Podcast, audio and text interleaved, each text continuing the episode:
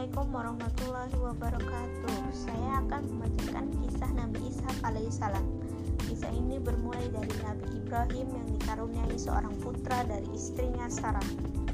Setelah Allah mengaruniakan Ismail kepada Nabi Ibrahim alaihissalam, Nabi Ibrahim berdoa kepada Allah Subhanahu wa taala agar dikaruniakan anak dari istrinya yang bernama Sarah, istri yang selalu setia bersamanya dalam menegakkan kalimat Allah. Maka Allah mengabulkan doanya dan mengutus beberapa malaikat dalam bentuk manusia untuk menyampaikan kabar gembira kepadanya akan lahirnya seorang anak dari istrinya, Sarah. Mereka juga memberitahukan tujuan mereka yang lain, yaitu pergi mendatangi kaum Lut untuk menimpakan azab kepada mereka serta para malaikat itu datang kepada Nabi Ibrahim, maka ia menyambut mereka dengan sebaik-baiknya dan mendudukkan mereka di ruang tamu. Selanjutnya, ia segera menyiapkan jamuan untuk makan, makan untuk mereka. Nabi Ibrahim alaihissalam adalah seorang yang selalu memuliakan tamu di samping sebagai seorang yang dermawan. Tidak lama kemudian, Nabi Ibrahim alaihissalam datang membawa anak sapi yang gemuk yang telah dipanggang serta menghidangkannya kepada mereka. Tetapi mereka tidak makan dan tidak meminum jamuan yang telah dihidangkan itu. Hingga akhirnya Nabi Ibrahim merasa takut terhadap mereka. Maka malaikat-malaikat itu pun menenangkannya dan memberitahukan kepadanya tentang diri mereka serta memberikan kabar gembira kepadanya dengan seorang anak yang alim berilmu. Ketika itu, Sarah mendengar pembicaraan mereka, maka ia datang dalam keadaan heran terhadap kabar gembira yang mereka sampaikan.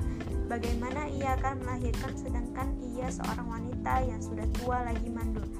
Ketika itu usianya 90 tahun, sedangkan suaminya juga sudah lanjut usia. Surat Hud ayat 72. Maka malaikat berkata, Demikianlah Tuhanmu memfirmankan, sesungguhnya dialah yang maha bijaksana lagi maha mengetahui. Quran Surat Az-Zariyat ayat 30 Mendengar berita itu, Nabi Ibrahim pun menjadi tenang dan berbahagia. Apa yang telah dinanti-nantikannya ternyata akan tiba. Selang beberapa waktu, maka datanglah apa yang dinantikan itu. Istrinya yaitu Sarah melahirkan seorang anak yang kemudian diberi nama Ishak oleh Nabi Ibrahim alaihissalam. Saat itu usia Nabi Ibrahim 100 tahun. Ishak lahir 14 tahun setelah kelahiran Ismail. Al-Quranul Karim Ishak alaihissalam. Demikian pula tentang kaum yang kepada mereka diutus Nabi Ishak. Akan tetapi Allah memuji Nabi Ishak dari beberapa tempat dalam Al-Quran di antaranya dan ingatlah hamba-hamba kami Ibrahim, Ishak, dan Yakub yang mempunyai perbuatan-perbuatan yang besar dan ilmu-ilmu yang tinggi.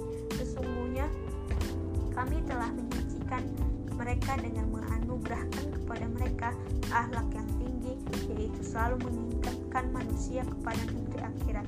Dan sesungguhnya mereka pada sisi kami benar-benar termasuk orang-orang pilihan yang paling baik.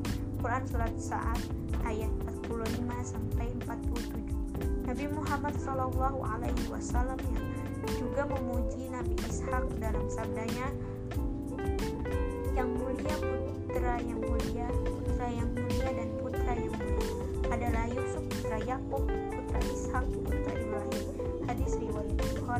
Muslim.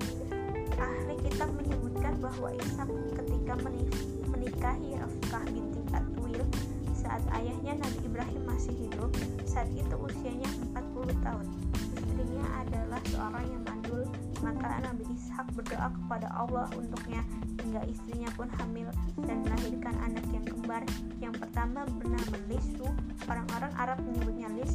Dia adalah nenek moyang bangsa Romawi. Yang kedua Yakub disebut Yakub karena ia lahir dalam keadaan memegang tumit saudaranya ia juga disebut Israel yang merupakan nenek moyang Bani Israel. Setelah menyelesaikan tugasnya kisah nabi, sebagai nabi dan rasul, maka Nabi Ishak alaihissalam wafat. Selesai dengan pertolongan Allah dan taufiknya, wassallallahu ala nabiyina Muhammad wa ala alihi wasallam. Demikian pembacaan kisah Nabi Ishak dari saya. Wassalamualaikum warahmatullahi wabarakatuh.